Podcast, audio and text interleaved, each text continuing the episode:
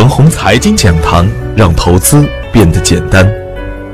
亲爱的朋友们，早上好，我是奔奔，感谢您一直的关注与守候。我今天和大家分享的主题是：超跌股是近期的王道。昨天的早盘，我给出的操作要点是：盯着创业板指数做股票。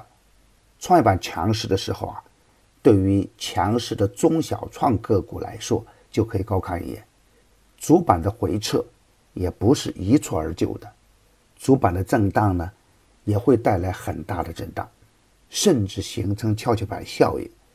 但对于底部强势的股票来说呢，回调又是较好的买点。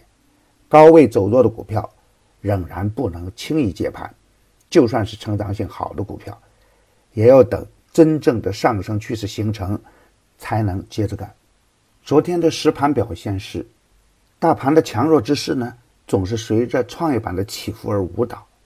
早盘，创业板大幅低开，盘面也出现了恐慌的局面。随着创业板指数的强势翻红，中小创个股呢又重新活跃起来。当创业板指数冲高回落的时候，市场的情绪又跟着跌了下来。但总体的表现是，底部强势的票源呢机会更多，量能也更足。君不见三维是三天三板，强势特征明显。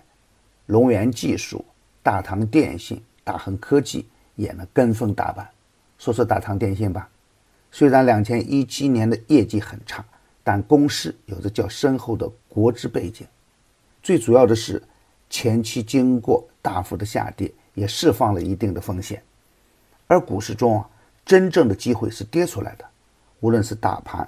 还是小盘股，当跌无可跌之时，机会也就随之而来了。比如前期的强势股智慧农业，也创出了七连板的奇迹。超跌的股票啊，也要看短线的资金量，有强主力关注的股票，也就可以高看一眼。在过去的两年中啊，中小市值的股票一直受到资金的打压，在这个过程中泥沙俱下。很多优质的中小创股票也遭到猎杀。无论是什么力量，最终是改变不了市场的自身的运行规律的。压抑久了的情绪，终有一天也会得到爆发。再好的股票，涨多了、涨久了，也会涨出风险来的。比如老板电器，已经两个跌停板。我相信啊，这还不是真正的底部，崩盘票也会有惯性。在欧美股市大跌的前提下，中小创还是顶住了压力，收在了红盘。正如我之前所说的一样，A 股也会慢慢适应外围市场的暴跌，渐渐回到自己正常的轨道上来。市场啊，虽然热点的连续性不好，但部分热点板块表现较为稳健，比如芯片、创业板、国产软件、稀缺资源等。最主要的是啊。很多优质的个股还处在超跌的状态，这才是上涨的根源所在。今天操作的要点是，主板中间的白马股回撤的速度不会太快，大资金主导的大盘股呢，涨与跌都会比较缓慢，要明确这一点。而底部强势股的短时回调呢，是机会而不是风险。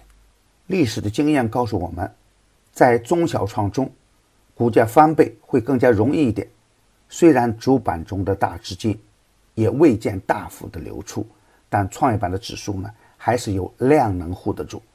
震荡过程中啊，还是以中小创底部强势个股的回调低吸为主，拿到好股票也要拿得住，比如上海新阳、银之杰、中环股份等。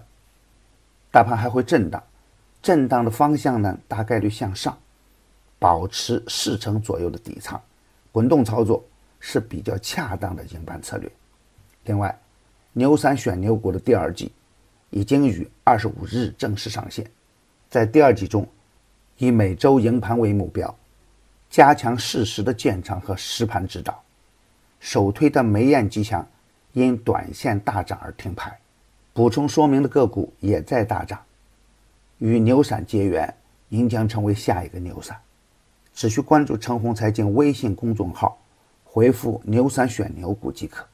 两千一八年，我们一起赢盘。